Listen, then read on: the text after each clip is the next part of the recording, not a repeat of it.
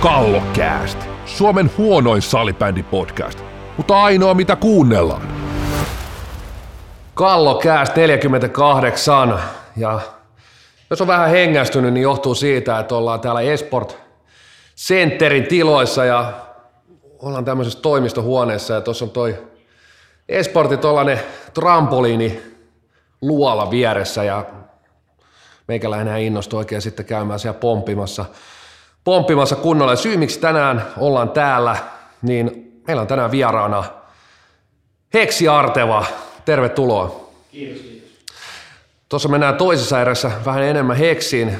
Tässä aloitetaan tutusti kuitenkin avauserä ajankohtaisilla aiheilla ja totta kai täällä on Heksi ja meikäläisen lisäksi myös pastori Siltanen ja mennään heti astialle ja siellähän puolivälierät on liekissä. Joo, kyllä. Kiitos ja tervetuloa vieraalle.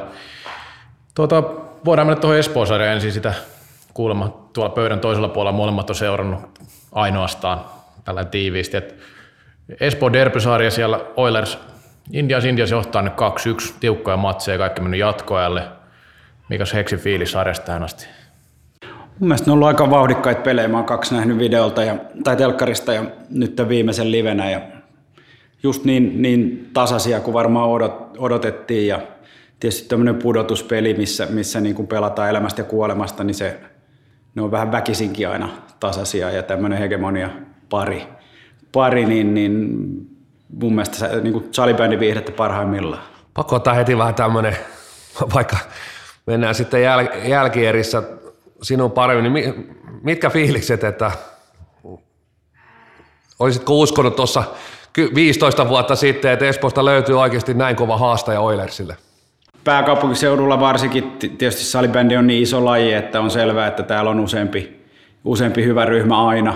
Se, että, että meillä on paikalliskirittäjä tässä Espoossa, Espoossa niin on, on vaan monella tapaa hyvä asia. Se on varmaan pitää meillä ton, ton Oilersin toimiston ja tiimin kyllä silleen positiivisessa mielessä hereillä ja, ja, ja mun mielestä pelkästään hyvä asia. Kyllä, ja siis tosiaan, tosiaan niin kuin otit jo kiinni, niin meikäläinenkin on ollut aika tiivisti ton sarjan parissa, eli kaikissa peleissä ollut kommentaattorina. On kyllä, on kyllä, odotettiin hyvää sarjaa, odotettiin tasasta sarjaa, ja sitten on ehkä saatu vielä tasaisempi, mitä, mitä ehkä alkuun odoteltiinkin. Joo, kyllä jokaisessa pelissä on ollut molemmille joukkoille hetkensä. Et ehkä jopa voi sanoa näin, että Oilers on ollut kahdessa pelissä niskan päällä, mutta, mutta Indias on nyt kaksi, kaksi voittoa ottanut. Se toka peli oli mun mielestä tiukin näistä, ellen peli, eli tiistain matsi, se oli kumminkin Oilers ainakin loppuun kohde aika vahvastikin, mutta niin vaan Indias voitti ja eka matsi oli mun mielestä selkeitä sitten niin kuin Oilersin heiniä, mutta se, sekin meni tiukaksi. Kyllä, ja tietysti eilen, eilen saatiin sitten, ollaan odotettu, että milloin tulee tulee joku tämmöinen puheaihe, ja eilenhän se tuli. Siellä mekin oltiin kaikki paikan päällä ja nähtiin, että niin se vaan pallo kävi maalissa. Heikki Iskola laukaus siinä ylivoimalla ja tuli sieltä takaraudasta ulos ja eipä hyväksytty. Mitkä jäi fiilikset siellä katsomus teille, että oli, oliko heti fiilis, että maalissahan toi oli? No joo, ja tietysti pelaajan reaktiothan se kertoo, ja tämä oli tämä toinen sankari näistä aika hyvin sijoittunut siinä. Ja... Heinola oli siellä takakulmalla, joo ei mun mielestä tuommoisella tuomarin parilla ole niin mitään edellytyksiä jatkaa enää tässä sarjassa. Ja muutenkin alun perinkin katsoin sitä asettelua niin, että suoraan seitsemään matsiin tämmöinen tuomaripari, jolla on koko aika vuosien saatossa kaikenlaista kummallista, niin mun, mun silmään kuulosti niin tosi rohkeat vedolta ja nyt sitten tietysti tuommoisen jälkeen niin on, on kyllä niin tosi vaikea nähdä, että semmoinen niin sataprosenttinen luottamus näihin sankareihin enää voisi olla. Mutta toki mä en sen verran vähän seuraan salibändiä nykyisin, että en tiedä, että mikä on käytäntö ja mikä yleinen tuomareiden taso. Että oikeastaan Alakaren Mikko on ainoa, ketä nykyisin näkee, mutta sekin tuo futispuolella.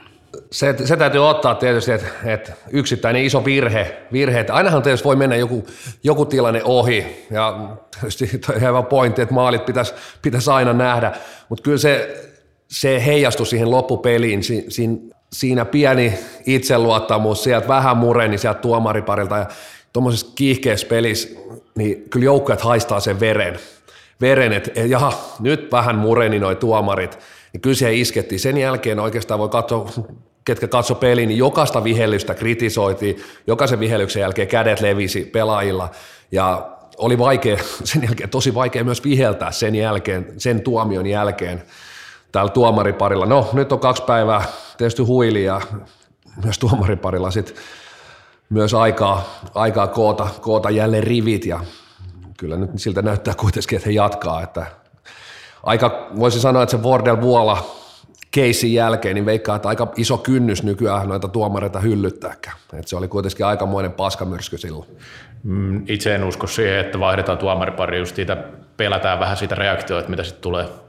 tulee. Että se on näitä aikaisempia sarjoja kaikenlaisia tilanteita ollut, mistä on noussut aika iso kohu, mutta juuri niin kuin tuossa sanoi, että toi Fordel Wall-keissi aika hyvin jättänyt semmoisen arven kumminkin, että ei uskalleta ihan kovin herkästi vaihtaa näitä tuomaripareja. En tiedä, jos näin käy, se on rohkea veto. Sitten en tiedä, mitä tapahtuu, mutta en ainakaan itse usko siihen tällä hetkellä. Todennäköisesti näin, mutta että kyllä mä niin näen yleisellä tasolla laji kuin laji, että paras tuomari on se, joka, joka, joka tota, osoittaa se inhimillisyytensä. Todennäköisesti, jos nämä kaksi sankaria on, on silleen tehtävänsä tasalla, niin, niin kuin aidosti käy sitten joukkueelle pahoittelemassa sitä munaustaan ja, ja, ja sillä tavalla. Mutta tietysti, tietysti totuushan on kuitenkin esimerkiksi eilen se, että mun silmää Oiles näytti aika raikkaalta siinä kuitenkin kolmannessa erässä ja jatkoajalla, että siinä oli paikat kyllä, kyllä niin kuin klaaraa se homma himaa ja, ja, ja sinänsä uskoisin, että on Oilersin etu tämä paras seitsemästä sarjaa, että mä näkisin, että siellä on vähän leveämpi materiaali ja kolmea kenttää pystytään käyttämään aika paljon enemmän kuin kaveri, että, että, että niin kuin niillä parametreilla vois, voisin kuvitella, että pitkä sarja on, voisi olla niin kuin öljymiesten etu. Tämä aika lailla allekirjoittelee, että ei sarja ei ole missään nimessä ohi. Että kyllä Indias, Indias osoitti jälleen eilen, että pystyi voittaa köysissä. Että kyllä, kyllä jos ne, ketkä ottelu katsoo ja vaikka kolmannen erä ja sieltä voi käydä katsoa vaikka liiton sivuilta laukaisukarttaa, karttaa, niin miten vähän Indians pääsi paikoille, mutta täplät lasketaan ja ne, ne on tällä hetkellä Indiansilla 2-1. Mites muut sarjat?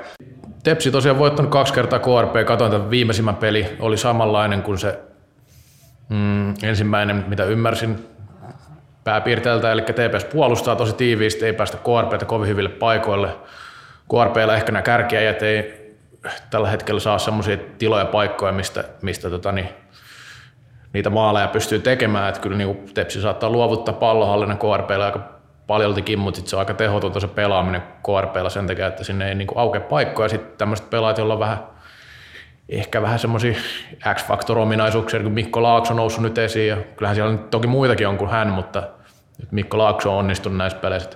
Että kyllä niin kuin tepsi, tepsi näyttää sen, missä he, ovat vahvoja, eli tuo puolustuspeli niin, niin kuin uumoiltuu, niin se on vahva. Mutta eikö Tepsi ole kuitenkin joukkueena, siellä on aika kokeneita niin kuin ihan maailmanmestarimiehiä, että se, on niin kuin voisin kuvitella, että se on niille tosi iso, iso etu tämmöisissä pudotuspeleissä. Ja, ja, ja sitten toinen, mikä heillä on varmasti niin kuin, tuot niin kuin fiilistä ja tunnetta ja niin kuin paremmuutta siihen organisaatioon heidän tämä uusi olosuhde, missä he pystyy kupittaa operoimaan. Et mä väittäisin, että noista sarjoista niin, niin, niin to, toi menee niin kuin Tepsille 4-0.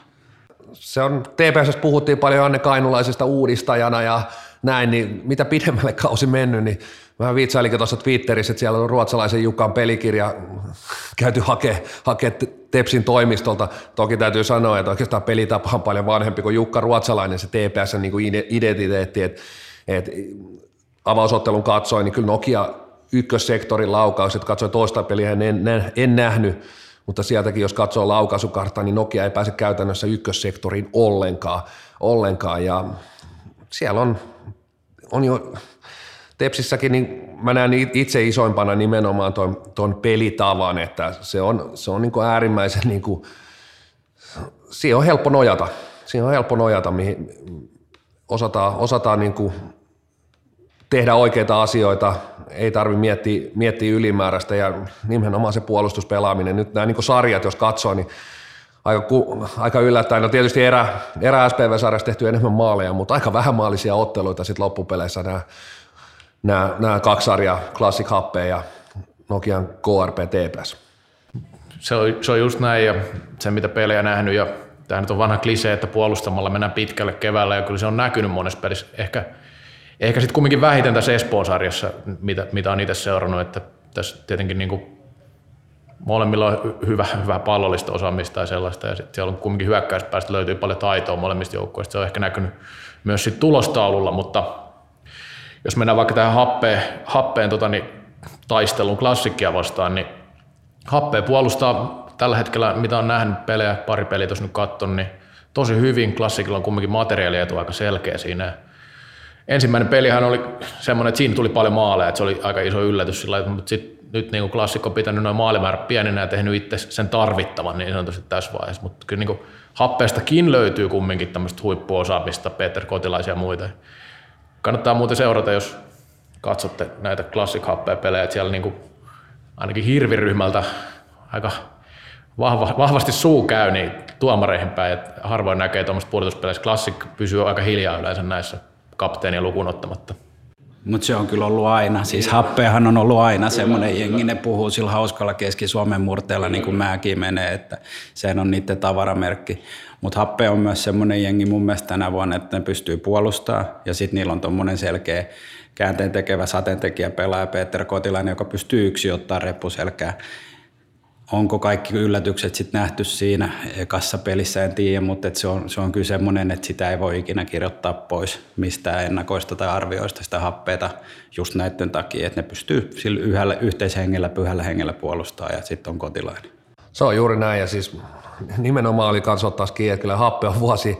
Ja yksi niitä joukkoja jotenkin, että, että, että monella kun menee siihen huuteluun ja tuntuu, että fokus karkaa, niin itse asiassa heille se tuntuu vähän niin kuin, että heittäisi vaan puita uuni, että homma vaan toimii paremmin, paremmin kun ollaan vähän, vähän niin kuin sanotaan siellä, siellä zone ulkopuolella jo, että et, et, kuitenkin se on sitä nimenomaan rytkettä, mitä tuolta, tuolta ryhmältä voi odottaa ja on, on saatukin tässä sarjassa.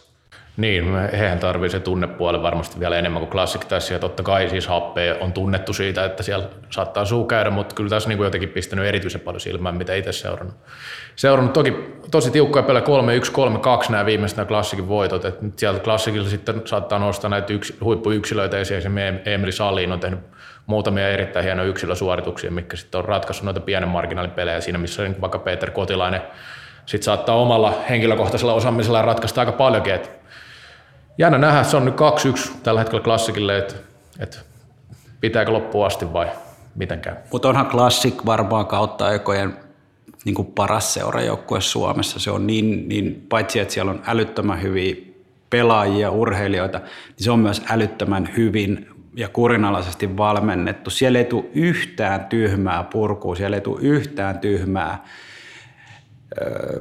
nopeata lähtöä, siellä osataan rauhoittaa. Et, et siinä mielessä, kun mä katson klassikin peli, niin, niin mulla pistää se silmään ja se on semmoinen niin kuin, niin kuin mun mielestä hyvän ja kovan joukkueen merkki. Joo, joo, se korostuu nimenomaan tämmöisissä otteluissa, että saattaa taululla olla 3-2 Muistan tästä vuosien varrella useamman klassikin peli, että et, et jossain mielessä tulostaulu voi näyttää, että tämä peli oli tasainen, mutta jos sä oot nähnyt se ottelu, niin tunne on se kuitenkin, että tämä on, koko aika, tämä on koko aika se klassikin näpeissä tämä matsi ja näitä on tosiaan nähty useampi tässä viime vuosia aikana. Joo, mitä eilen sivusilmällä katoin tuon Espoo-peli ohessa vähän sitä matsia, niin kyllä se siltä näytti, että pallo paljon happeen päädys oli, mutta lukemat oli mitä oli. Et kuitenkin hatun nostanut happeelle siitä, että on pystynyt pitämään tiukkana, että ei, ei ole puolivälieris tai välieris klassikki ollut helppo haastaa viime vuosina, että siellä on mennyt 4-0 moni sarja ja välillä ihan selkeitäkin lukemia, mutta nyt on kumminkin pysynyt aika tiukkoina noin matsit, että, että siitä niin kuin Jyväskylän hatunnosto lähti kumminkin kasi sieltä pudotuspeleihin, eikä mikään maailman paras runkosarja ollut heillä alla, että siihen niin iso, iso posi siitä, siinä mielessä Jyväskylään, mutta tota... Sitten olisi vielä yksi sarja, Viikingit SPV, SPV kävi eilen hakemaan ryöstön Vantaalta. Hesarikin uutisoi isosti, että apaattinen tunnelma, vaisusti yleisöä ja kotijoukkuekin oli sysi paska. Voidaanko me todeta, että Helsinkiin tarvitaan kunnon palveluareena, jos jotain positiivista siitä piiloviestistä haetaan? Näistä itse peleistä, jos to, tuo nyt varmaan, mä en sitä eilistä peliä on nähnyt, en tiedä yhtään, enkä sitä ekaa peliä itse asiassa, minkä Erving voitti, mutta katsoin sunnuntain matsi Seinäjältä. Siinä SPV antaa aika paljon painetta ja kyllä se näkyy sitten, että Ervillä ei ihan hirveästi ollut niitä aseita, aseita tulla sieltä omasta, omasta päädystä pois ja eilen oli ilmeisesti vähän sama juttu. että SPVlläkin sitten kumminkin on sitä maalintekovoimaa, siellä on noussut taas muutama yksilö aika hyvin esiin, esimerkiksi Joni Arttu Sieppi, minkä perään vähän jo huudeltikin jossain vaiheessa johtaa pudotuspelin pistepörssiä tällä hetkellä. Ja kyllä siellä niin SPV, siellä on kokemusta paljon pudotuspeleistä, siellä on sitten se omanlainen, omanlainen hönkän, kun saa sen hengen päälle, niin ei sitä helppoa voittaa. Että Erve on ollut kumminkin yllättävän vaikeuksista sarjassa. Meilläkin esimerkiksi toinen erä, hyvä, hyvä esimerkki, että et, kuusi minuuttia istui, istui SPV-boksissa, mutta voitti erän 2-0.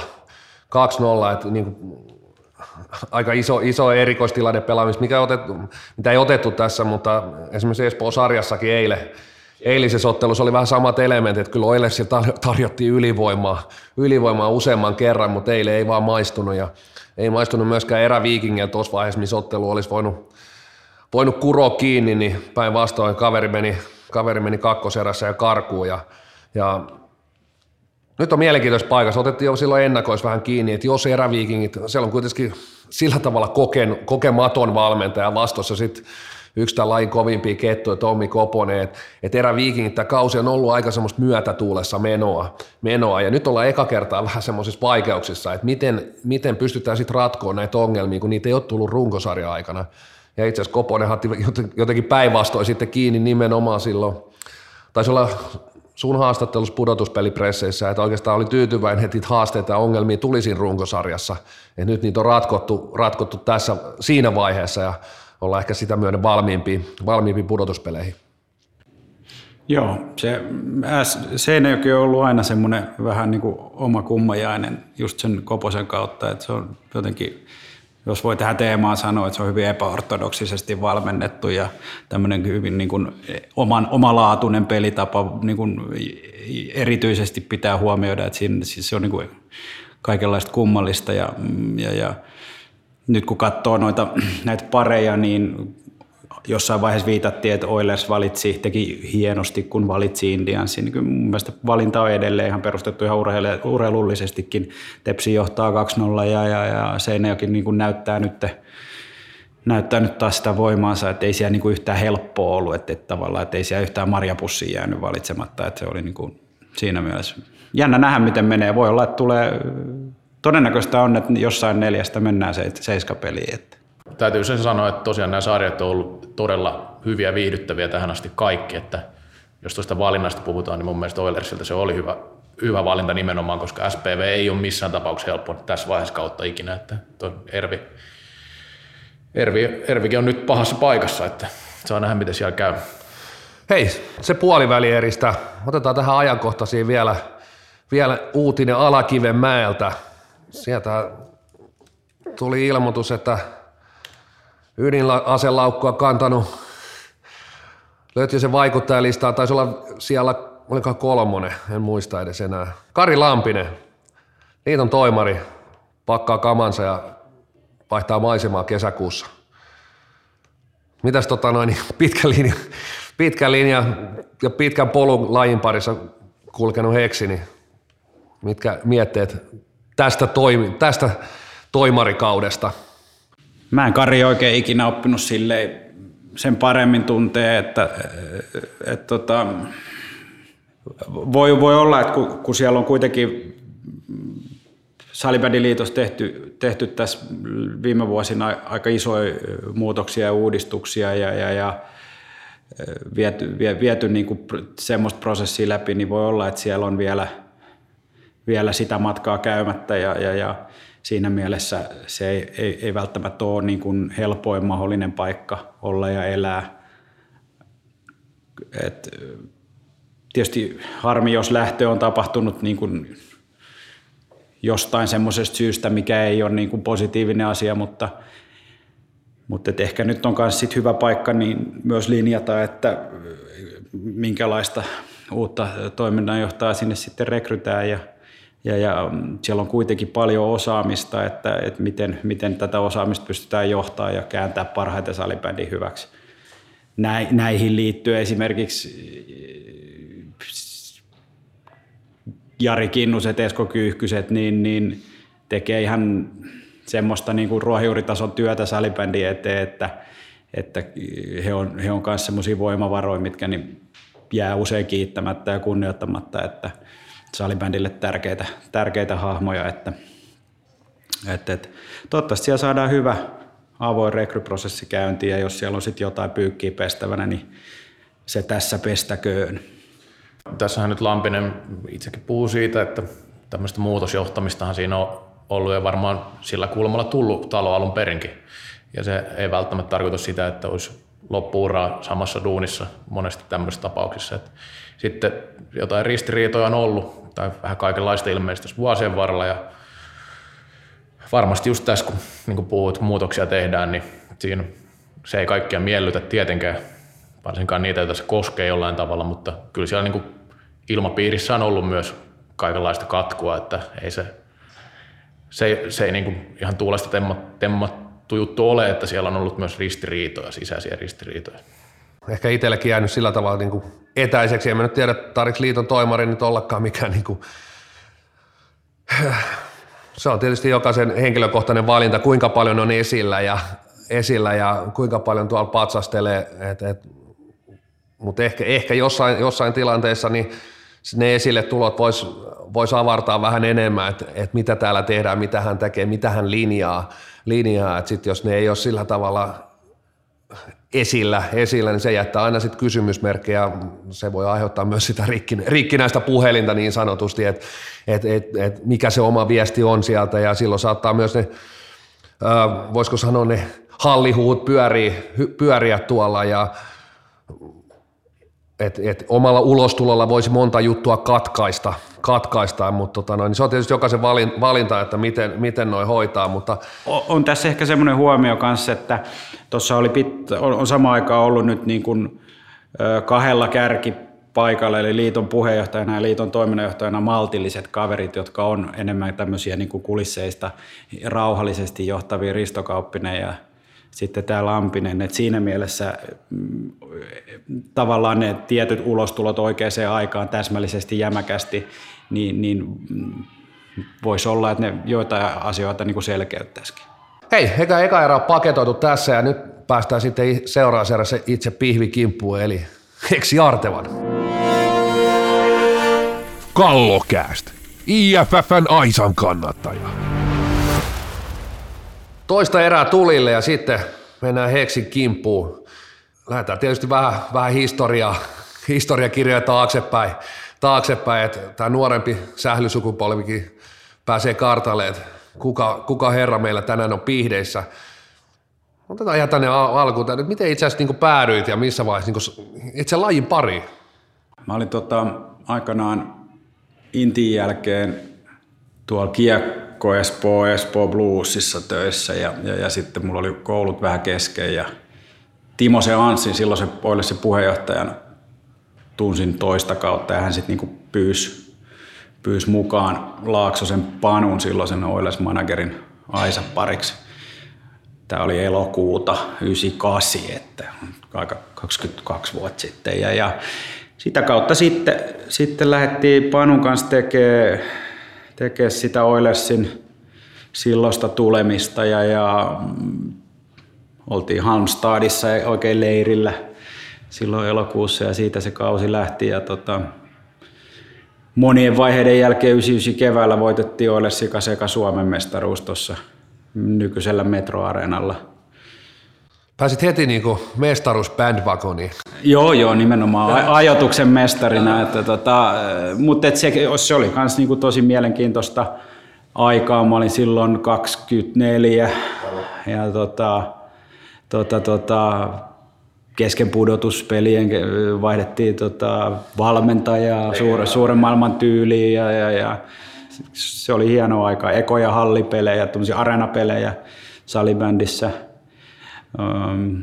neljännen finaalin jälkeen Pasilassa, kun voitetaan tasoitettiin kahteen kahteen Olesin kanssa, niin oltiin niin innoissa, että unohdettiin, että seuraavana päivänä on peli ja on pääsiäinen ja meillä on kaikki mainokset ja kaukalot ja maalit urheiluhallissa, joka on, on lukittu pääsiäisen ajaksi. Ja keskellä yötä metsästettiin jotain hallivaksi. Että semmoista niin kuin kunnon, kunnon sähläämistä ja säätämistä, mitä siihen aikaan niin kuin, se oli ihan niin kuin tuntui, että se oli niin kuin yleinen normaali tässä. Pakkohan, pakkohan tuohon vähän ottaa tähän legendaariseen valmentajan vaihtoon, kun Mekikoore sitten tuli tekemään tämän ihmeen, että ei se nyt ihan yleistä, että finaalisarjassa, finaalisarjassa vaihdetaan valmentaja 0-2 tilanteessa ja muistatko yhtään, että oliko siinä millaisia välipäiviä ja mistä tämmöinen niinku ajatus edes lähtee, että hei me vaihdetaan nyt tässä kohtaa valmentaja, millainen porukka siinä on niinku päätöksen taustalla ollut? No päätöksen taustalla oli minä, Panu Laaksonen ja Anssi Timonen, että tota, Timonen oli puheenjohtaja, joka sitten siunasi sen ehdotuksen sen jälkeen, kun oli kyselty Mekiltä, että suostuuko hän siihen ja ö, toki ihan holtiton riski ja, ja, ja varmaan ei perustunut mihinkään niin kuin, niin kuin ylijärkevään siinä vaiheessa, mutta se oli aika, moti 2-0 perässä finaalisarja ja joukko oli aika takalukossa ja tuntui, että se dialogi oli täysin poikki siellä ja siinä hetkessä nyt sitten jälkikäteen se riski kannatti, mutta siis todennäköisyydethän oli, oli että se olisi mennyt niin kuin, voinut mennä ihan täysin perseelleenkin se homma, että et siinä oli muutama päivä rakoa, että Mekki ehtikö se vetää kahdet treenit, olisi kyllä kolme päivää rakoa ja yksi välipäivä, kaksi treeniä ja sitten mentiin. Ja eihän hän nyt sinänsä mitään ihmeitä tehnyt. Siis tuli sinne ja sanoi, että jätkät, että niin kuin suomen ruotsalaiseen tyyliin, että vihaa baras mutsika byksor, että meillä ei ole enää mitään hävittävää ja että jätkät kyllä osaatte, jos te haluatte ja pisti niin kuin kaiken yksinkertaiseksi. No jos mennään yleisesti noihin vuosiin 99-2006, siinä oli menestyksen vuosi Oilersilla ja sitten siinä oli, meillä on aikaisemminkin täällä puhuttu näistä kolmesta isosta persoonasta managereina, siinä oli Topi Sandel ja Kurre ja siinä olitte sitten niin Espoo, Vantaa, Helsinki aluksi ja sitten oli Espoo, Helsinki, Helsinki, niin minkälaisia muistoja noilta vuosilta ja varsinkin sitten nokittelusta, mistä täällä on puhuttu kerran aikaisemmin silloin, kun Sandelin Topi oli vieraan?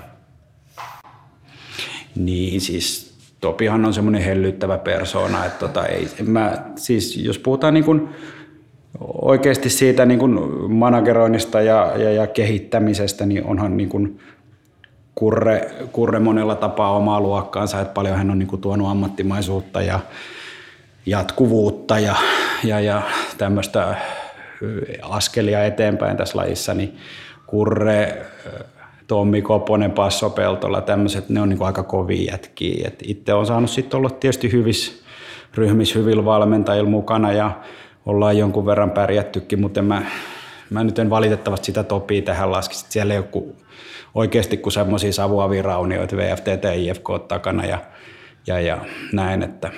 Mutta mut joo, kur, kurrelle, kurrelle terveisiä ja ainakin osa toivoo semmoinen niin vanha liitto, että silloin kuitenkin aika värikynä oli ja et, et, et nykyään ei oikeastaan harvat seuraat löytyy niin tuollaisia isoja persoonia sieltä taustalla, ehkä, ehkä maailma on mennyt vaan siihen vai, vai kaipaatko itse, että vielä lajissa tai vaikka jalkapallossa tai salipädissä tai muussa näkisi tällaista, että siellä niin vahvat GM heittää vähän sanansäilää siellä täällä – niin siis totta kai, jos, on, jos, jos se on niin kuin silleen luontevaa, mutta kyllä mä niin kuin luulen, että semmoinen niin kuin, niin kuin teennäisen keksityn, keksityn tota, pu, pu, puhinan aika on ohi, että olihan silloin myös suuria persoonia pelaajina, Janne Tähkä ja Reyö Tiiaista ja muita tämmöisiä niin kuin hauskoja hahmoja. Että tota, mä näkisin, että ehkä nyt niin kuin tänä päivänä silloin oli kosteita saunailtoja ja nykyisin ollaan sitten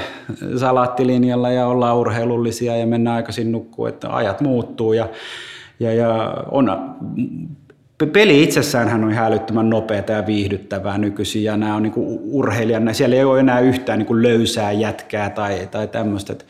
Ja kun palatakseni aikaisempaan, niin neljä tasasta pudotuspelipari ei mulla tule mieleen, että kun miettii miten silloin playoffit meni, niin siellä saattoi olla ihan musalukijoita siellä kahdeksan joukossa.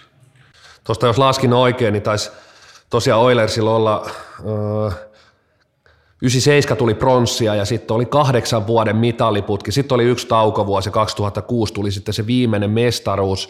Eli voidaan kyllä puhua, että Oilers oli oman aikansa – dynastia. dynastia. Miten sä näet, niin kuin, että, että, että, kun mennään 20 vuotta taaksepäin, niin siinä on niin erilaiset, niin kuin otettiin kiinni, niin se ammattimaisuus on tullut, tullut tässä viime vuosina niin kuin, ja urheilullisuus etenkin, ehkä se nyt niin kuin, ehkä se oikea sana, niin miten sä näet, niin kuin, että mitä Oilers, Oilersissa tehtiin silloin paremmin, miksi, miksi se nousisi dynastiaksi tuossa 2000-luvun taitteessa ja 2000-luvun alussa?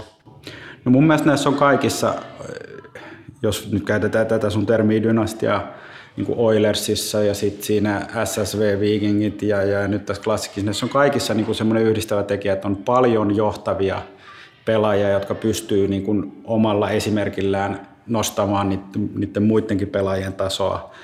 Hintikan Jaakko, Mikke Järvi, Niko Salo, tämmöisiä. Kaikissa on myös hyvät valmennukset, kunnianhimoiset, johdonmukaiset valmennukset. Et mä näen, että ne on ne semmoiset tekijät, mitkä tekee mestareita ja, ja dynastioita, jos käytetään sitä termiä. Joo, ja tämä on itse asiassa aika se, mitä mä oon monta kertaa, mä oon joskus, tässä on toki, tämä on vähän lainausmerkeissä, mutta on, on niin todennut, että, että en tiedä, olisiko Ahosen Mikalla yhtään mestaruutta ilman Mikke Järveä ja joskus sitten peilannut tätä myös Oilersiin, että varsinkin tässä amatöörilajissa, jossa niitä valmentajia on niin rajallinen määrä ja valmentajilla on niin rajallinen aika ja rajalliset silmät, niin on aika tärkeää, että sieltä joukkueen sisältä löytyy etenkin amatöörilaiset. Sieltä löytyy tämmöisiä pelaajia, jotka potkii ne kaverit sieltä sinne pururadalle ja hei, että tehdään tämä homma huolella, tehdään nämä loppuverryttelyt ja pienet asiat huolelle, se löytyy se niin kuin, voisiko sanoa sisäinen valmentaja sieltä myös sieltä pelaajistossa ja totta kai, totta kai tämä sama asia pätee myös niin kuin isommissakin hiekkalaatikoissa, mutta ehkä korostuu kuitenkin niin kuin pienissä lajeissa. Joo, ja näissä on ollut näissä kolmessa se hyvä, hyvä puoli vielä, että nämä johtavat pelaajat on ollut oikeasti niin kuin hyviä pelaajia myös. Koska se, että vaikka sä olisit kuinka koppipelaaja, tsemppari ja esimerkillinen pururata jätkä, mutta jos sä oot paska pelaa, niin sä et pysty johtaa sitä tarinaa. Viimeinen mestaruus tuli 2006 Espooseen. Sillä kohtalaista menestystä tullut mitaleitakin muutama, mutta mestaruutta ei ole tullut sen jälkeen. Eli tosiaan sen jäl- vuoden jälkeen 13 vuoteen, niin 2011 pronssia ja Joo. superfinaalitappio 2006. Joo, mutta joka tapauksessa, niin tota, mistä sun mielestä johtuu, että Espoossa ei ole tullut mestaruutta vuoden 2006 jälkeen? Johtuu varmaan siitä, että, että silloin sitten taas organisaationa niin oli kaikenlaista siellä sitten vastoinkäymistä. Mä olin itse silloin 2006 oikeastaan vikoja vikoja hetkiä ennen kuin sitten olin maajoukkueessa sitten pitemmän tovin. Ää, paljon on julkisuudessakin ollut taloudellisia väärinkäytöksiä ja, ja semmoista organisaatiomurhetta ja, ja sitten toisaalta tuhannesta jäsenestä dyykattiin 500 jäseneen ja, ja, ja aikansa on ottanut, kun sitä tavallaan kuoppaa on saatu täytettyä ja nyt kun tässä on ollut, ollaan oltu, tai Oilers on ollut osa esporttia tässä jo monta vuotta, niin, niin ollaan niitä perusteita rakennettu. Siellä on, siellä on tota, Jouni tehnyt, Vehka ja Jouni tehnyt äärettömän hyvää duunia sen tiiminsä kanssa ja, ja nyt, nyt se perusta on niin vankka, että sen päälle pystyy rakentamaan tulevaisuudessa taas niin kuin huippuurheilua. Ja on vääjäämätön tosiasia, että seuraavan 3-5 vuoden aikana niin Oilers tulee voittaa yhden tai kaksi vähintään mestaruutta. Jos mennään tuonne niin kuin vielä, vielä tosiaan sinne dynastian loppu tai 2000-luvun alkuun ja sitten oikeastaan otitkin kiinni, että siellä alkoi myös varmasti taloudelliset murheet oli se yksi, yksi asia, minkälaista, sä oot leikkinyt aika paljon, paljon näiden pelaajasopimusten kanssa ja paljonhan on puhuttu vanhojen pelaajien, itsekin vanhana sen silloin pelanneena, niin tietää, että et, et vaikka nykyään puhutaan niin ammattilaispelaajia, salibändiliigassakin muutamia on, niin ehkä tuntuu jopa, jopa siinä kuvassa, että tuossa 2000-luvun alkupuolella siinä taitteessa niin pelaajapalkkiot oli isompia kuin nykyään. nykyään. Miten sä gm niin näit, että lähtikö silloin tämmöinen kilpavarustelu jo liian laukalle? Huippurheilus yleensäkin niin kuin se riskinotto on, on, on, on, varsinkin Suomessa aika, aika kovaa ja, ja ei salibändi ole ainoa laji, missä on otettu riskiä, on, katsotaan koripalloa tai, tai aikanaan futista. Ja salibändi on itse asiassa aika hyvin välttynyt kuitenkin konkursseilta, että et semmoisia isoja seuroja ei ole niin mennyt kuppiin nurin, mitä esimerkiksi koripallossa jalkapallossa näissä on niin kuin paljon enemmän esimerkkejä. No kyllähän tämä Sankari Sandela jo yhden HIFK on kyllä niin aika hyvin, hyvin karille, mutta tota, Sinänsä se semmoinen niin salibändin strateginen valinta on ollut alun perinkin hyvä, että tämä on niin kuin ammattimainen amatöörilaji, joka tarkoittaa, että ne kassat ei nouse, nouse niin kuin kohtuuttomiksi, että, että sinänsä se niin kuin suojelee sitä hommaa. Tällä hetkellä mun mielestä on hyvä, että on seuroja, jotka haluaa panostaa siihen klassikon. erittäin hyvä veturi salibändille, salibändiliigalle tällä hetkellä ja se on niin kuin semmoinen benchmarkki, jota kannattaakin jahdata. Mitkä on kovimpia pahveja, mitä, mitä siihen aikaan, mihin, mihin laitoit nimeä alle? Jaa, ah, kuule, nyt, nyt, nyt on paha. Te, Tero Tiitu oli aikanaan erittäin hyvä neuvottelija. Ähm, sitten me oltiin kerran oikein isosti kahden ruotsalaisen perässä, mutta ne ei sitten tarttunut. Mikael Gunnarsson ja Johannes Gustafsson oli, oli, oli silleen aika lähelläkin, mutta, mutta e, Oilers ei oikeastaan ikinä ole silleen ollut missään niin kuin kohtuuttomassa niin kuin yliroolissa noissa palkkioissa. Et kun siinä on silloin vaikeina aikoina on ollut niissä keskitasonkin palkkioissa jo työnsä saada maksetuksi maksuohjelmilla ja muilla. Että, ja, ja Jouni jatkaa sitä linjaa kyllä tosi hyvin tällä hetkellä, että meillä on sinänsä hauskaa, että me juostaan pari kertaa viikossa tuommoinen äijä hölkkäy, kun asutaan naapureina, niin siinä on aina hyvä tunti puolitoista aikaa turista ja parantaa tämmöistä vertaistukihommaa. No noista pelaajabudjetista kokonaisuutena antaa jotain lukemia, niistä ei puhuta salibändissä? Esimerkiksi jalkapallossa ne on julkisia.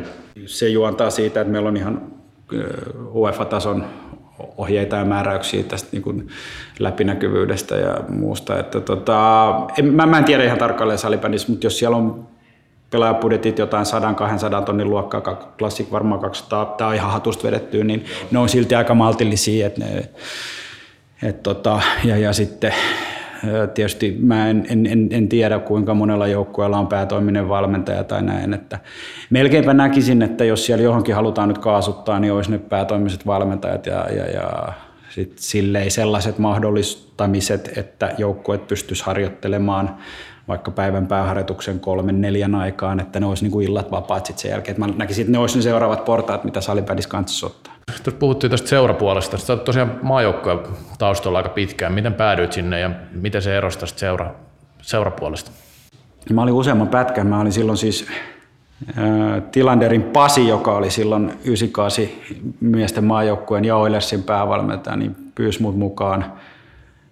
Tuo oli tota, hetken aikaa pois kuvioista. Silloin Kimmo Nurminen oli joukkojohtaja. Mä menin Kimmoa paikkaamaan Norjan kisoihin 99 keväällä ja, ja, ja sitten tein siinä yhden pätkän ja sitten tota, sitten siitä erilaisia yhteensattumia nykyn kanssa me tehtiin siis, mä pyysin, eka, sit silloin rekrysin nykyn tänne Oilersiin coachiksi. Lupasin oikein, että tulen itse henkilökohtaisesti muuttamaan häntä Jyväskylästä. Jyväskylästä ja oltiin minä ja Mikko Lehto sitten ison rekan kanssa siellä. Kamat piti olla valmiina ja valmiina pakattuna, niin mennään soittaa ovikelloa, niin perhe katsoo piirrettyjä siellä. Ja oli unohtunut, mutta nykyn kautta, nykyn kautta eri tehtävissä useampi projekti, hieno projekti, siis aivan niin kuin valtavan uniikki projekti Oskarihan sitten jotain kirjaakin kirjoittanut siitä, Saaren Oskaria. Joku kysyi, että onko mä lukenut sen, niin mä oon sanonut, että mä oon elänyt sen, että se on silleen niin kuin makeeta aikaa. Ja, ja silleen se tavallaan se tapa, millä nykky, nykky niin kuin lähesty niinä vuosina, kun me oli kuitenkin, se oli vielä aika lapsen kengissä tämmöinen henkinen valmennus, urheilijana kasvaneen, tämmöinen tämän tyyppinen valmentaminen, niin oli, ku, oli kunnia saada olla siinä mukana. Se, se alkoi 2004, eikö? Ahvenanmaa. No joo, siis se oli se eka yhteinen tapahtuma, missä säkin taisit olla mukana. Että. Mutta olihan siinä vähän erilaista lähtöä semmoiseen niin periodiin? Silloin siis, se oli valinta silloin, että millä me saadaan nämä jätkät niin tutustua toihin ja luottaa toisiinsa. Ja sitten me mentiin sieltä suomalaisuuden kautta, että meillä oli silloin ihan rehellisesti kaljaviestit ja silleen pantiin tekemään niin ihan hölmöjäkin asioita. Ja haluttiin niin heittäytyä siihen mahdollisimman syvälle ja sen takia, niin kuin, tai senkin takia haluttiin sitten coachien ja huollon ja ihan kaikkien kanssa näyttää itse sitä esimerkkiä, että me ollaan ihan yhtä lailla mukana, että luudattiin se kaljaviesti ja mehän voitettiin se aina ja tämä nyt on tyhmä esimerkki tässä näin, mutta että sitä kautta niin haluttiin heittäytyä ja Petteri niin kuin, niin kuin oikein niin kuin lietso sitä, että, että, että ollaan yhdessä ja tehdään yhdessä ja uskalletaan luottaa. Ja sitä kautta niin kuin rakennettiin sitä, että siellä jätkät alkoi, eri seurojen jätkät, jotka ehkä oli ollut kuppikuntaisia snadisti aikaisemmin, niin alkoi luottaa toisiinsa ja se oli, se oli oikein hyvä valinta. tota, en tiedä onnistuisiko semmoinen nykypäivänä niinkään, että se on ehkä vähän tämmöistä sterilimpää, mitä mä oon nyt niinku kuullut ja nähnyt. Mutta. Toi pakko muuten tähän näin, kun on Reksakin, Reksakin päästetty ääneen, ääneen tässä ja tuottaja Tiiainen ja päästiin vuoteen 2004 ja 2004 tietysti tapahtui kans, mennään vähän tämän seurajoukkojen puolelle, oli ehkä se yksi kans semmosia, mitkä aika moni muistaa, välierä ja viides välierä ja se 5959 ja, vai 60 ja Tuossa itse asiassa Mikko Nurminen laittoi YouTubeen vanhoja Reo TV-pätkiä ja siellä, siellä Reokin kävi sitten puku päällä, puku päällä itse asiassa tota, ja katsotte ihan kopioilta näitä, näitä tota viime hetkiä sekuntien maaliin. Muistatko tämän tapauksen, että, että että olet ollut Reo TV-säkin 2004? Muista, muista. muista. Reohan toi kukkapuska ja... Joo, ja mitali. Mitali se oli, se, oli just se hetki, kun tavallaan se prosessi oli vielä käynnissä. Noit tommosiahan tulee ja menee nyt jälkikäteen, kun ajattelee, ja totta kai me siinä vaiheessa tehdään, kun se on vähäkään vielä mahdollinen tai ajankohtainen, niin tehdään niin joukkue eteen kaikki mahdollinen. Ja, ja tietysti siinä on kaksi eri asiaa, että onko tapahtunut virhe ja sitten toinen, että voidaanko sille enää tehdä mitään, eihän ne sitten suostunut ottaa sitä mitenkään takaisin. Ja sitten, sitten se, se tavallaan, mikä mua siis yllätti eniten, oli se, että sieltä ei kertaakaan niin kuin myönnetty sit jälkikäteen, että sori, että näin meni, mutta tämä on inhimillistä, bla, bla, bla. Mulle se olisi kelvannut sitten ehkä hetken jälkeen siinäkin oikein hyvin, että se olisi sanonut. Siellä oli ottelutuomarit tarkkailijalle, oli, oli, oli tota sylivauva mukana siinä ja ilmeisesti paino just tuttiin suuhun siinä vaiheessa, kun tapahtui tämä hetki ja, ja, ja näin, niin niitä sattuu, niitä sattuu. Että, mutta et kyllä mulla on aina ollut sille ajatuksena, että, että sen oman ryhmän eteen tehdään kaikki mahdollinen ihan loppuun saakka, että tuntuisi jotenkin typerältä, että sen olisi antanut vaan siinä olla. Palataan vielä tuohon maajoukkoasiaan. Mulla on siitä vähän kysyttävää. Noista taloudellisesta puolesta on ollut puhetta tässä, niin mitä ymmärsin, niin maajoukkojen kanssakin oli jonkin verran vääntö esimerkiksi liiton kanssa näistä raha-asioista, pelaajapalkkioista ja muista, ja sitten ymmärtääkseni myöhemmin näistä lämpöleireistäkin tuli jonkinlaista vääntöä. Mitä sä muistat niistä jutuista?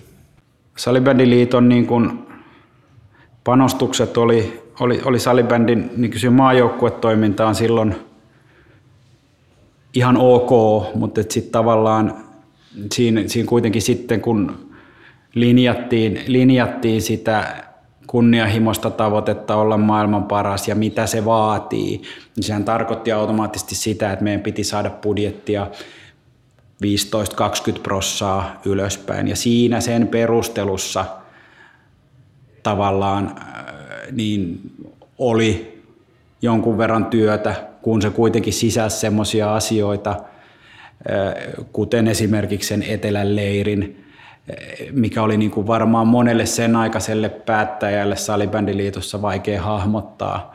Ja kun kuitenkin, mä en todellakaan halua, että tästä tulee mikään alkoholijakso, mutta kuitenkin kun nämä meidän keinot sisälsi sitä, niin tavallaan niin kuin sen hyväksyttäminen niin oli vähän mm, joskus vähän haastavaa. Sitten toinen on niin pelaajapalkkiokeskustelu, sehän tuli oikeastaan vasta sen jälkeen, se tuli siinä aikana, kun mä autoin Kaltelan Mika äh, niin kuin GM-nä siinä koko maajoukkuetoiminnassa. Silloinhan se ehkä niin kuin, äh,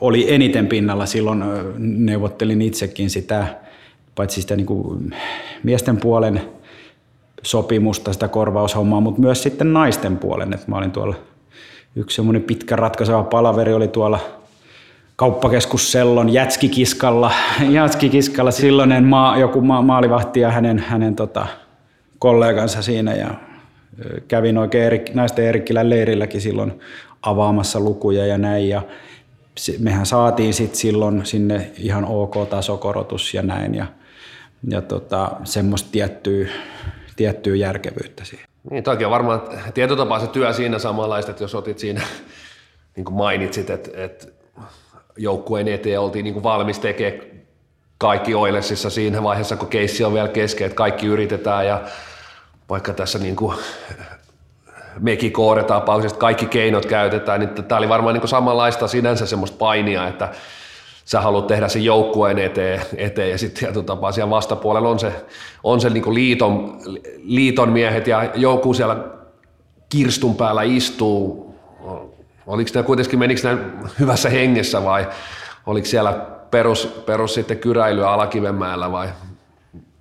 Kyllä ne sitten varmaan pääsääntöisesti ihan hyvin, hyvin meni, jos, joskus jotain aina, aina. Ja tietysti tosiaan kun se oli aika se 2000 sanotaan neljä viiva, ne pari-kolme vuotta siinä oli aika semmoista niin kuin vauhdikasta, vauhdikasta. Ja tota, kyllä siellä niin kuin sanotaan pääsääntöisesti ihan hyvin, että ei nyt ehkä kaikki aina ihan taiteenlajien, parhaiden taiteenlajien mukaan mennyt ja varmaan itsekin siitä, niistä ajoista oppinut, oppinut sitten jonkunlaista semmoista diplomatiaa ja näin, mutta, mutta tota, onko tässä vuosien varrella, vaikka nyt on enää sillä tavalla aktiivinen esimerkiksi liiton suuntaan, mutta semmoinen niin kuin ymmärrys siellä, ainakin joskus aina itse vähän tuntuu törmäävän siihen, että ei välttämättä siellä liitossa ole kuitenkaan sitä niin huippuurheilun ymmärrystä ja osaamista, ja se on se niin kuin törmäyskohta sitten, kun täältä tullaan niin maajoukkuepuolelta, ja tämmöisiä asioihin tarvitaan euroja,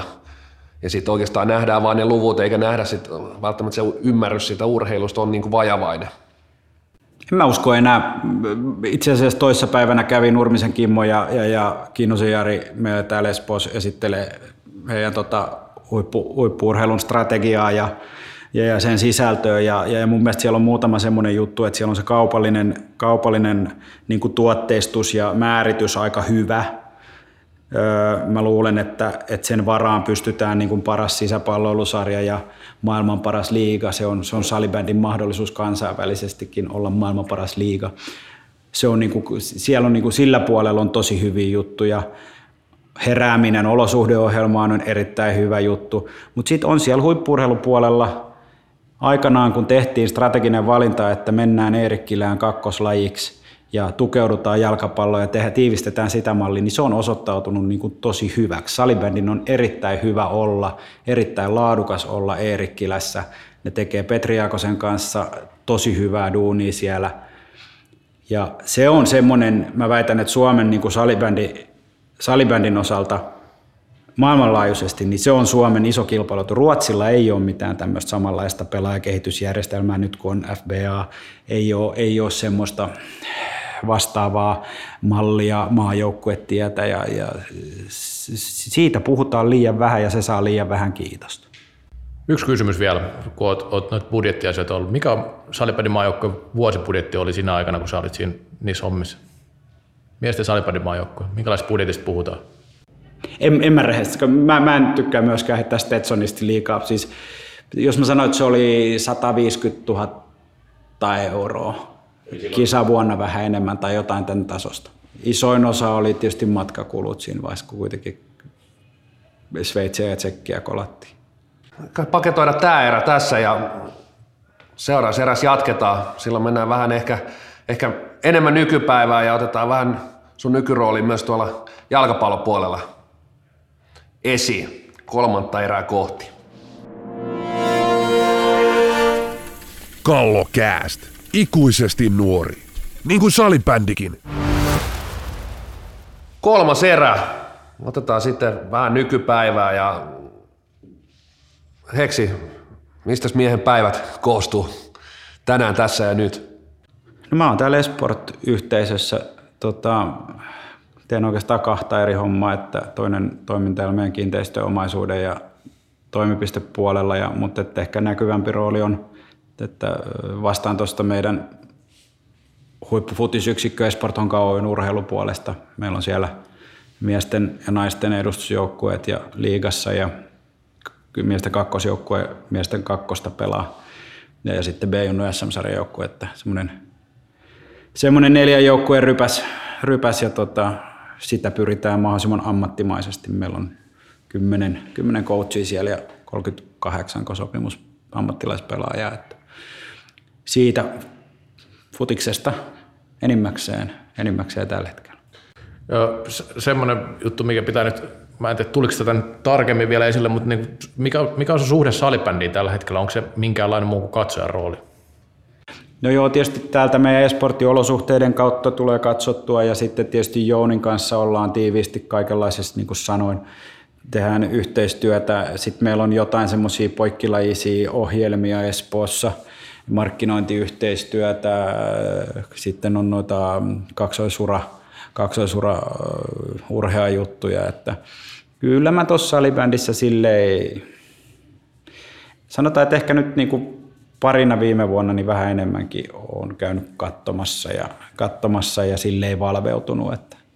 Siihen ihan jatkona vähän toi yleisesti ottaen ihmisille, että kun puhutaan Esport Hongasta, Esport Oilersista, niin mikä Esport ylipäänsä on ja mikä, mikä nämä seurat erottaa sitten? Esport on perheomisteinen 35 reilu vuotta vanha, vanha tota, liikuntapalveluyritys, yhteisö, jossa tota, joka on Pohjoismaiden suurin liikuntakeskus ja liikutetaan kymmeniä tuhansia ihmisiä viikoittain, viikoittain täällä pääkaupunkiseudulla ja,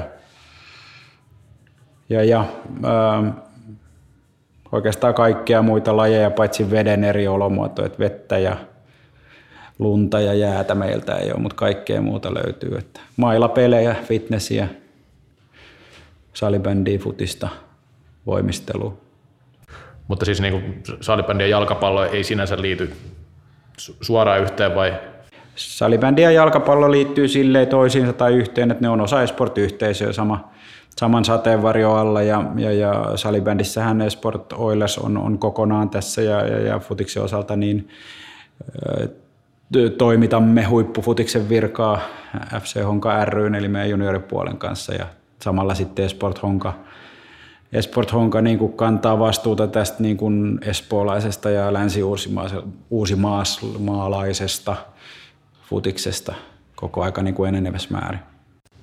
No sä oot nähnyt kaksi lajia tässä pitkällä aikavälillä niin kuin bisnestasolla, kaksi suomalaista urheilulajia, niin tämä on aika raju kysymys, mutta onko suomalainen huippuurheilu millään tasolla kannattava toiminta? No itse asiassa jos mennään, perutetaan vielä taaksepäin, niin olen ollut Lätkässäkin silloin avaamassa tota, Seppo Helinin äh, mukana, mukana avaamassa tota, tekemässä bluesin nimenmuutosta ja avaamassa tota areenaa ja on ollut kunnia toimii pienessä roolissa myös Korishongassa aikanaan Paavo Koskivaaralla vähän jeesaamassa ja sitten enemmän tuon Sulberin Mikan kautta meillä oli siellä muun muassa huippukoutsi Mihailo Pavisevits, joka on niin kuin monella tavalla niin kuin uniikki, ylivertainen ja näin. Mutta suomalainen urheilubisnes ää, on, on, on semmoinen, semmoinen niin kuin ala, mikä, mikä voisi olla kannattavaa, mutta mikä kovin usein ei ole kannattavaa sen takia, että siellä niin kuin toteutetaan semmoisia unelmia ja otetaan semmoisia riskejä, mitä normaalissa arjessa ei otettaisi. Liian usein toiminta on hyvin lyhyt, lyhytjänteistä, riskipitoista, epäammattimaista, mutta suomalainen tämmöinen etenkin joukkueurheilu voi tulevaisuudessa olla kannattavaa toimintaa hyvinkin. Meillä on monessa lajissa hyviä lisenssimääräyksiä, jotka määrittää sen niin kuin tekemisen pohjatason. Meillä on monissa lajeissa hyviä olosuhdeohjelmia. Meillä on monissa lajeissa tosi urheilullista niin kuin kokonaisvaltaista lajin sisäistä toimintaa. Että mä uskon, että tulevaisuudessa se voi olla, koska siellä niin kuin järki kasvaa. Niin varmaan yksi tekijä sellainen, että edelleen tietyissä lajeissa joku kiekko alkaa jonkun verran pääsee jo siitä, että siellä ei ole se yksi, yksi tasku, millä käydään.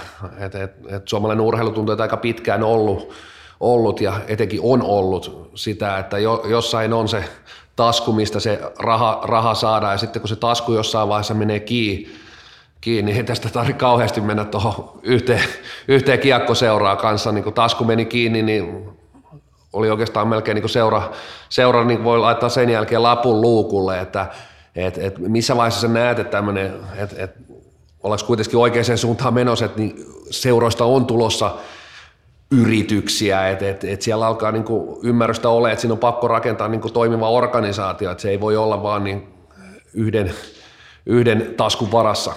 Niin en mä näe sitä noin mustavalkoisena. Mä nä, luulisin, että se niinku oikea vastaus on sitä, että, että, että niinku erilaisilla malleilla voidaan saavuttaa hyvä lopputulos.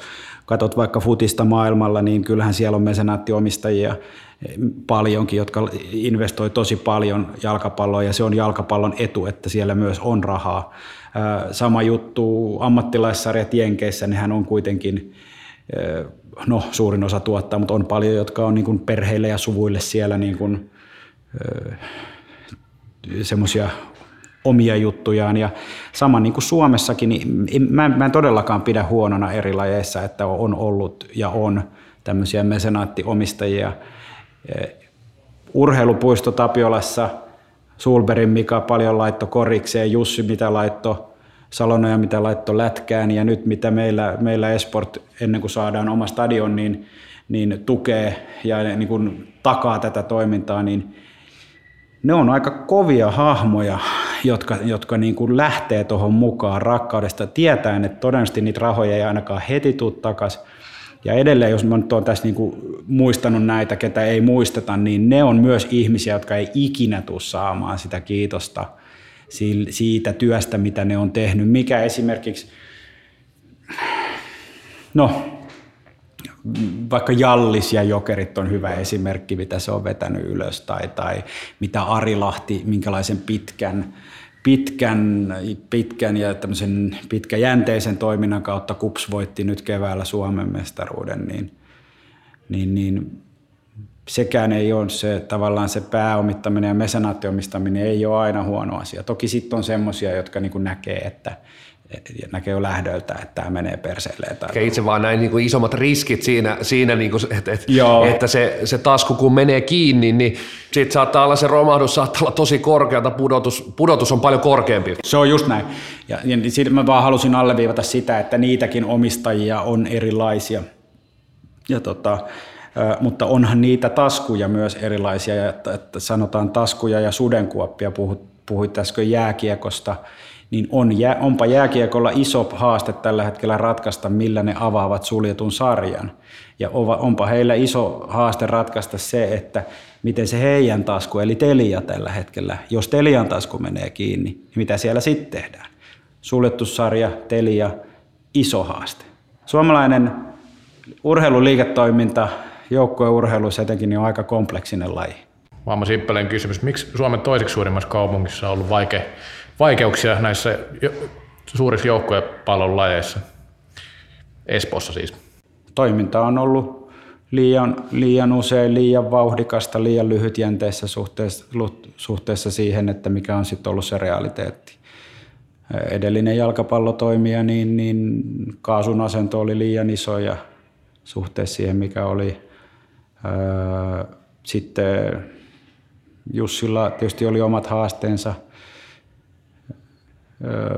samankaltaiset, paitsi että siellä oli, niin kuin, oli, oli pakka siinä vaiheessa ainakin tosi hyvässä kunnossa, että e, e, hu, hu, huonoa, huonoa urheilujohtamista, huonoa suunnitelmallisuutta ja silleen mä luulen, että Espoon urheilus pääsisi aika pitkälle, jos niin kuin tunnistaisi ne, että mitä ei ainakaan kannata tehdä täällä, tai mitä nämä virheet on tehty. Katsotaan nyt, siellä on nyt ihan hyvää, hyvää pöhinää. Ainakin nämä meidän avainlajit näyttää tällä hetkellä ihan hyvältä ja Stadikka-hanke yhdessä Espoon kaupungin kanssa on, niin kuin, on niin kuin vakaalla pohjalla. Me, meillä on erittäin hyvä dialogi kaupunki, kaupunginjohtaja Mäkelä, liikuntajohtaja Merraan ja hänen tiimiinsä ja näin. Ja meillä on hyviä, viisaita poliitikkoja Espoossa, että tota, jotka niin kuin näkee sen arvon. arvon tota.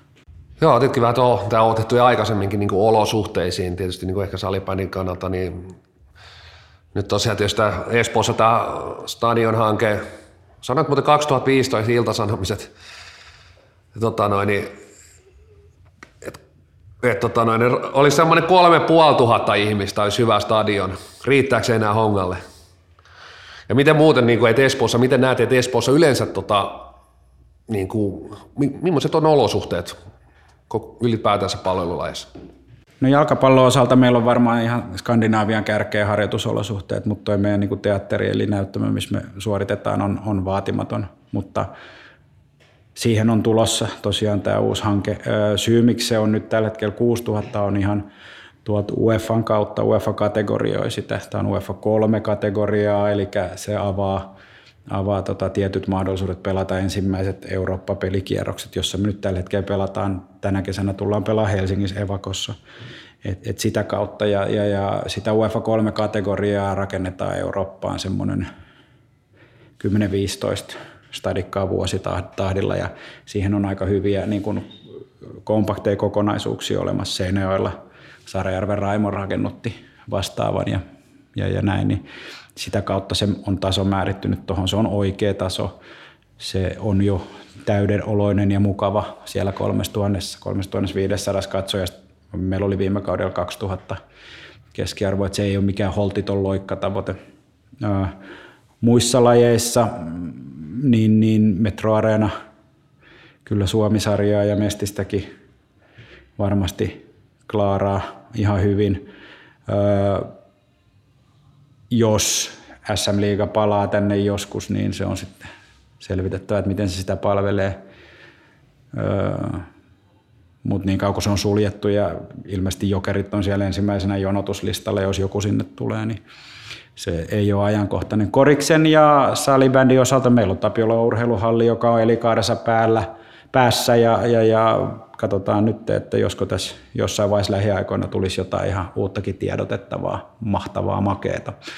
Että tota, kannattaa siinä, siinä suhteessa pitää korvat auki.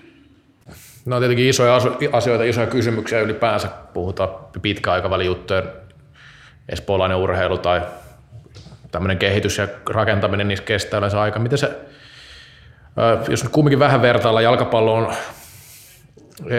eri tason laji kuin salibändi ehdottomasti ja paljon pidemmän perinteet ja näin, mutta minkälaisia eroja sä näet kumminkin tässä? Siis ei niistä varmaan voi puhua sillä samana päivänä, mutta missä, missä kaikissa jutuissa tulee eniten eroja sun mielestä, kun olet molempien parissa toiminut tällä niin päivätasolla? Erot on valtavat, mutta että ehkä semmoinen yksi niin kuin urheilullisella puolella tässä Suomessa, niin semmoinen iso ero on se, että jalkapallossa, kun on kuitenkin jo siellä niin kuin horisontissa näkyy näköetäisyydellä semmoinen ammattilaisuus ja ura ulkomailla, niin se potkii kyllä niin kuin nuorta, puhutaan nuorisovaiheen urheilijoista 12-15-vuotiaista, se potkii niitä niin kuin aika jämäkästikin eteenpäin ja ne, ne, ne, ne tuntimäärät kollektiivisesti, mitä se, esimerkiksi semmoiset ikäluokat laittaa futikseen, niin ne on tosi isoja.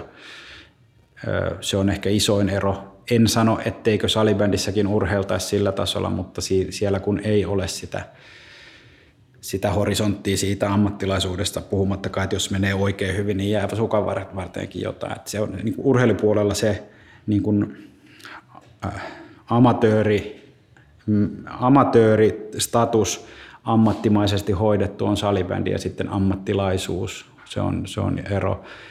Äh, mua on vaikka mä oon aina seurannut futista tosi tiiviisti, niin mua on yllättänyt se, miten iso asia jalkapallo oikeasti on. Mä, mulla oli kunnia tulla valituksi ja saada käydä UEFan tämmöinen manageritutkinto Losannen yliopiston ja UEFan järjestämänä, jossa niin kuin avattiin, kun mediaoikeudet MM-kisoihin on, maksavat miljardeja, tai että kun kun, kun, kun Suomi menee nyt EM-kisoihin, niin peruspotti on 10 miljoonaa, joka on tyyli Salibändiliiton vuosibudjetti, ja, ja, tai, että, tai että kierrosrahat ensimmäisellä kierroksella europeleissä on lähempää 300 000 euroa, niin se, se, se tavallaan, miten iso jalkapallo on maailmanlaajuisesti, niin se on ollut hieno nähdä ja yllättävää, että se, se kyllä se menee niin kuin ihan omaa polkua. Plus, että siellä on etuna, että siellä on vahva kattojärjestö FIFA, joka pitää sen lajin kourassaan, että ei synny vaikka koripallon tyyppisiä ongelmia, että maajoukkuepelaajat eivät ole käytössä siellä, täällä ja tuolla, tai joku NBA ja Eurooppa pelaa käytännössä eri säännöillä, tai, tai, tai vaikka jääkiekossa NHL, kansainvälinen jääkiekkoliitto. Että kyllä futis, futisromantikon on hyvä olla futiksessa töissä, en valita. No jos otetaan semmoinen vertailukohta vielä, vielä näistä lajeista, että kymmenen vuotta tästä eteenpäin salibändillähän on selkeä visio, mitä se haluaa olla 2028 tämä brändi. Suomalainen jalkapallo nyt tällä hetkellä myötätuulessa kisapaikka tuli näin, niin jos näitä lajeja, molempia lajeja vähän miettisit, niin miettisit kun on kokemuspohjaa, niin miltä näyttää kymmenen vuoden päästä salibändillä ja miltä näyttää jalkapallolla? No salibändissä on hyvät tavoitteet. Siellä on ne paremmat areenat, paremmin käytettävissä olevat areenat on oikein hyvä tavoite. Urheilullisuuden nosto on, on oikein hyvä tavoite. Paremmat seurat. Siellä on nyt selkeästi näkyy salibändissä, että, että se liiton puolelta on ymmärretty, että se on seurojen palveluorganisaatio. Mä näen, mä näen sen niin kuin tosi isona asiana. Kymmenen vuoden päästä salibändillä on mahdollisuus olla Suomen johtava sisäpalloilusarja. Oikein hyvä mahdollisuus, jos tehdään, maltetaan tehdä niin kuin nöyrästi ja jalat maassa duuni.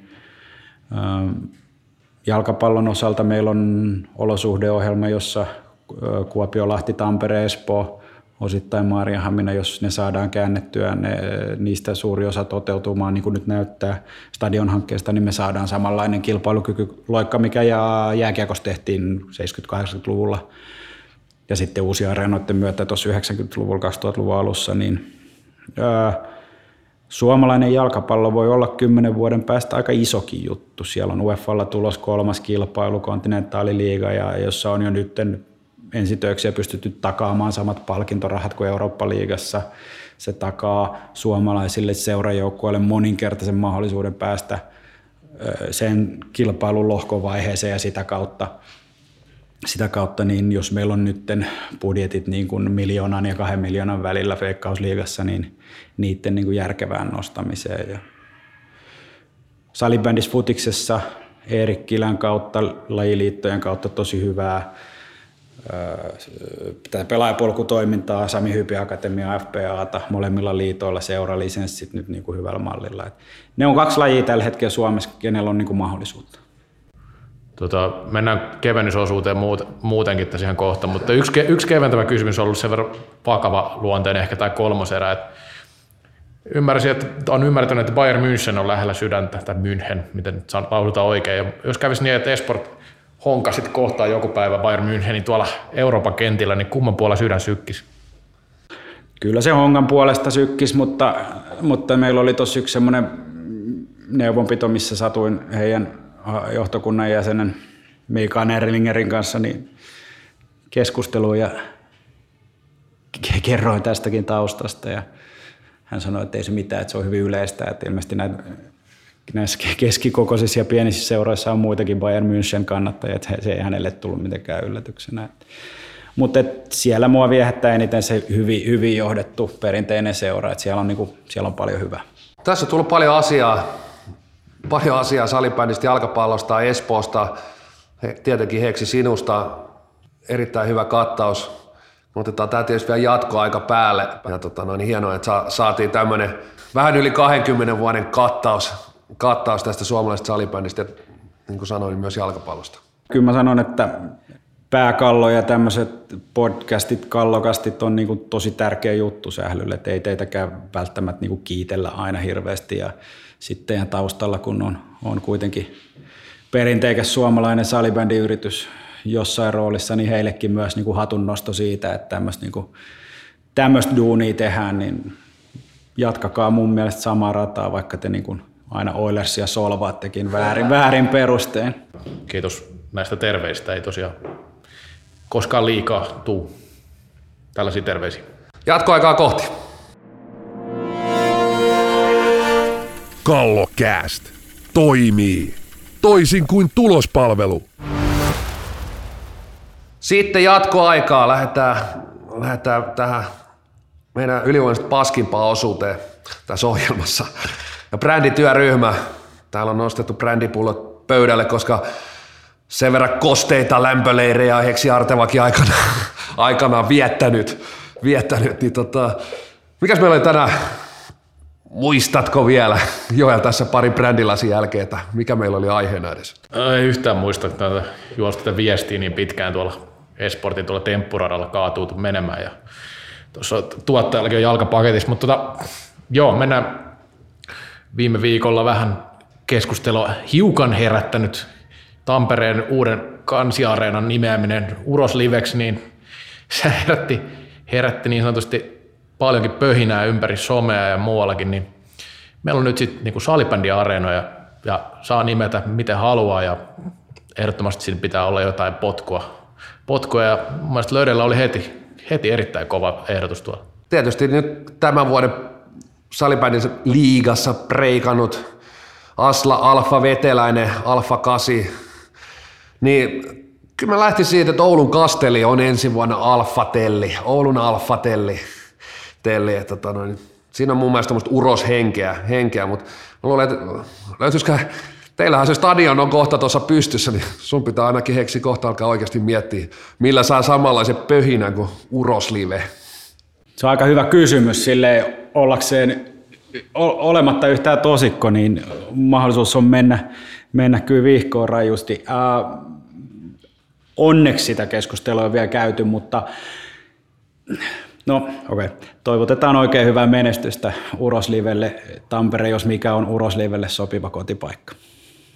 Kyllä niin kuin mä heittäisin tähän, että niin kuin jokaisen miehen takana on nainen ja jokaisen urheilevan pojan ja tytön takana on äiti, joten Mama Land olisi, olisi semmoinen areena, niin kaikki, kaikki mutsit saisi tulla aina ilmatteeksi sinne ja – ihailemaan lapsiensa. Ja... Hirveän huono bisnestä taas, kun heti pitää päästä ilmaiseksi. Et just on puhuttu urheilubisneksestä, kuinka se vaikeaa on, ja saat päästä jengi ilmaiseksi sisään. Mutta onhan tämä nimeäminen ollut kyllä aina niin kuin kova juttu. Aikanaan Nesteen torni, joka on tuossa Espoossa, niin sitähän kutsuttiin vuoden nousu Olvi Raatteen mukaan Raatteen hampaaksi. Ja kun siihen nousi, nousi Nokian pääkonttori viereen, niin, niin, niin sitähän kutsuttiin nimellä Ollilan Jorma. Ja, tota, silloin, silloin jo oli tämmöinen hauska tunnistettava nimi. Joo, mutta, mutta eikö se ole Mama Land, eikö se ole aika kova? Taipuu, taipuu kansainvälisesti ja miettikää Mama Nuudeli, opiskelijat pelaa salibändiä No tossa on ihan hyvä analogi. Mitäs, onko pastorilla mitään, olisiko se mitään kirkkoaiheista? Pastori, pastori, vaan että sieltä tulee joku saarnastuoli. No ei, ei mulla ei ole tullut, tullut mitään pastoriaiheesta, ei, ole, ei tule ei oikein liity mun elämään toi pastorielämä hirveästi, mutta tota, joo, löydellä on mun mielestä niin hyvä ehdotus, että se kyllä löi laudalta kaikki, kaikki muut yritykset ja viritelmät, että ei mulla nyt hirveästi ole lisättävää tuohon, ellei sitten joku, Seinä, jos Seinäjoelle tulee uusi areena, jos on vaikka sakasti. Viikon posit ja nekat ja ai on meillä somenostokin. Ja sehän oli, se oli niin ylivoimainen, että mä itse asiassa sen unohdin jo. Mä voin itse sen esitellä, koska mä oon ollut aika aktiivisesti tässä niin kuin en ole, en ole tässä sometillissa, en tiedä kuka tämän on pistänyt pystyyn, mutta mä oon itse kuitenkin vuosia ollut tämmöinen kuvituskuvien hyvä ystävä ja jakanut niitä vuosia Twitterissä, et, et, varsinkin salibändissä siellä on melkoisia viritelmiä välillä. Tietysti kaikista legendaarisen on se yle, Yleen käyttämä, missä on se lapa ja pallo ja ne on maalin katolla, maalin katolla siinä, mutta kyllä on joku painanut hieno Instagram-tilin. Tämä on viikon somenohto, sähly, sähly, sahly kuvat official – ja siellä on pelkkää kuvituskuvakamaa. Sinne iso, iso sulka. Joo, ja muutakin mielenkiintoista info.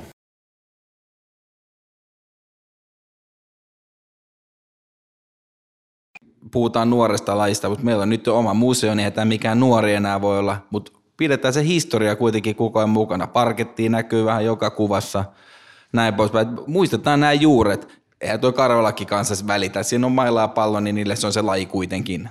Mutta siis se täytyy olla jo nykyisin, että se on niinku semmoinen sisäpiirin läppä jossain Ylellä tai muussa, että vedetään. Se on vähän sama kuin Handiksessa pelaa Dicken ja Koksi. Kyllä. Niinku kumpi oli kovempi. Se on niinku tätä samaa tarinaa. Mun se on niinku, siinä alkaa olla jo tiettyä henkeäkin. Niin, niin ja to, toivotaan, että se on nimenomaan läppä, koska jos joku vetää sen niinku tosissaan, niin sit pitää olla niinku huolissaan. Että... Kyllä.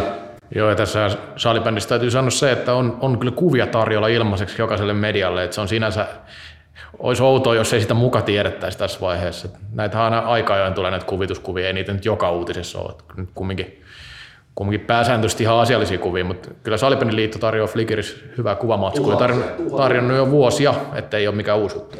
Hei, sitten, sitten päästään siihen mun mainitsemaan viikon posi ja neka, jos neka nyt sattuu joltain löyty, löytymään. Mites, mites sieltä herroita löytyy?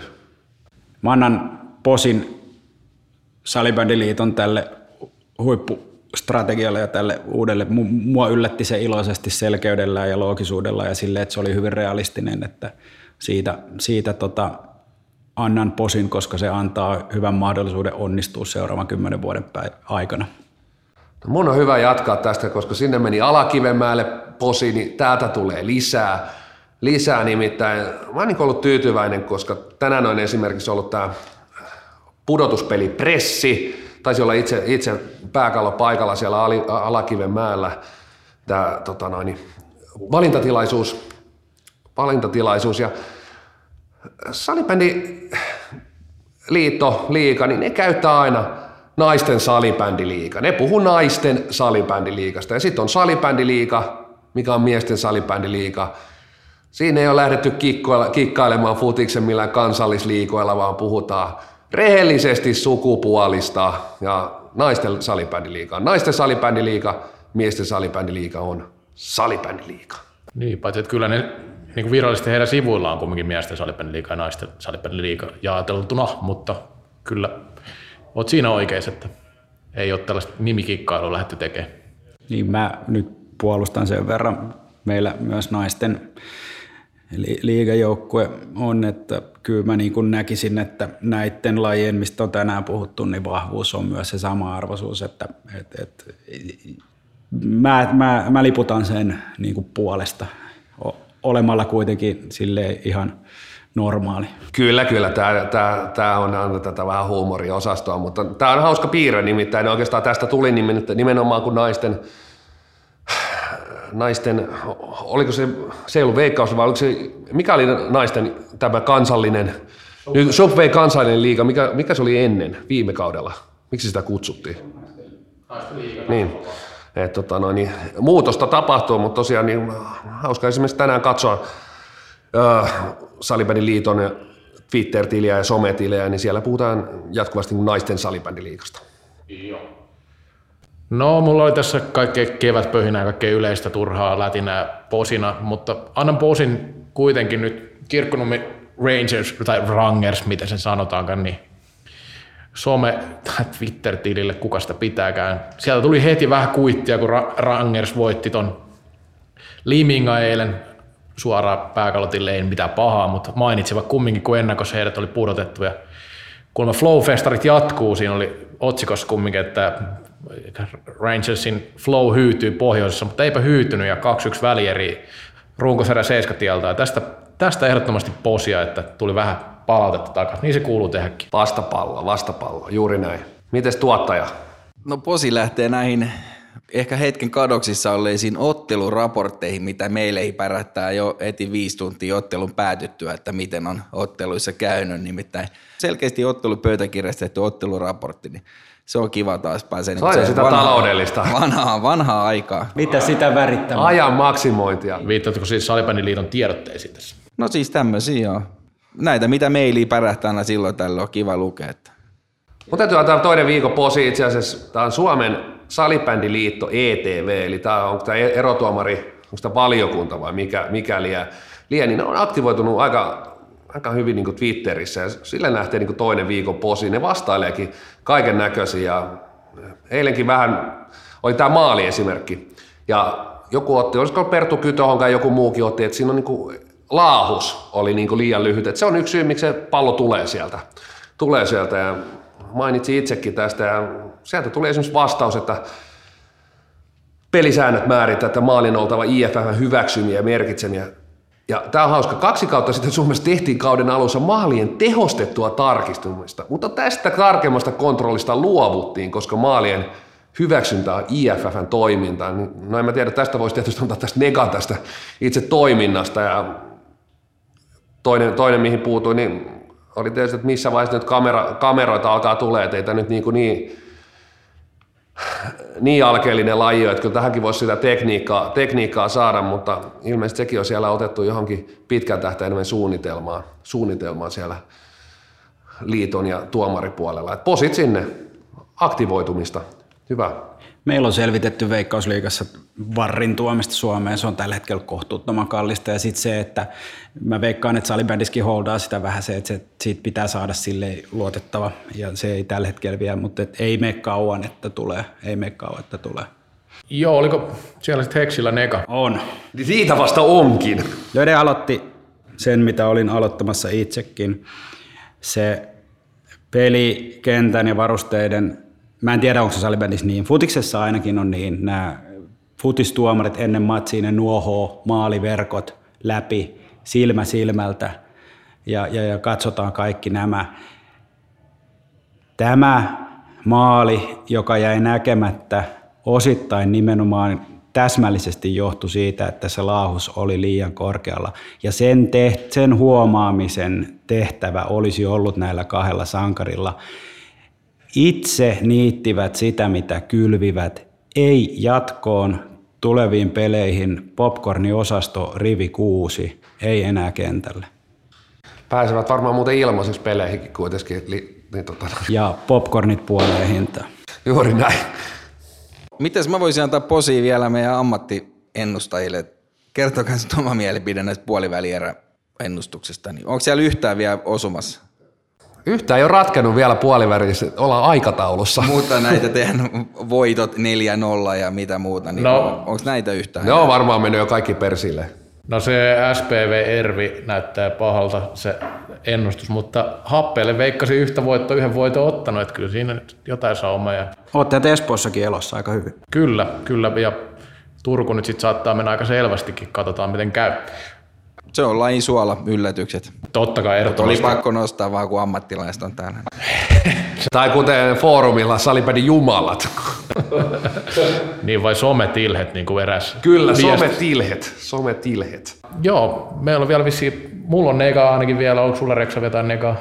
Ei, pelkkää posi oli. Mä annan nega itselleni tässä nyt, joutuu aina välillä antaa, niin oli ehdottomasti se, kun erehdyin Twitterissä kysymään ääneen tästä naisten sarjajärjestelmästä ja ehkä sen selkeyttämisestä, että mitä ne, tota, niin, olisiko mitään, että ne A ja B jatkosarjat yhdistettäisiin vain yhdeksi sarjaksi ja pelattaisiin yksinkertaisena viiden, viiden, viiden pelisarjana niin kuusi joukkuetta vastakkain ja kun nyt on niin kahdessa eri lohkossa, ne pelaa tuplapelit niitä vastaan, että eikö se olisi selkeämpää pelata se yksi, yksi lohko ja annan nekaan, että lähdin tämmöistä kyseleen siitä. Ei seurannut välttämättä mitään eri, erityisen hyvää. Siitä ei yleensä hyvää seuraa. Se on paketoitu tämä jakso. Iso, iso kiitos. Saatu todella kattava paketti suomalaisesta salibändistä 20 vuoden periodilta ja vähän, vähän potkupalloakin ja espoolaista urheilua tosi laajasti. Iso kiitos Heiksi ja Arteva, että pääsit vieraksi. Kiitos, kiitos ja hyvää kevättä. Kiitos. Kiitos, moi moi!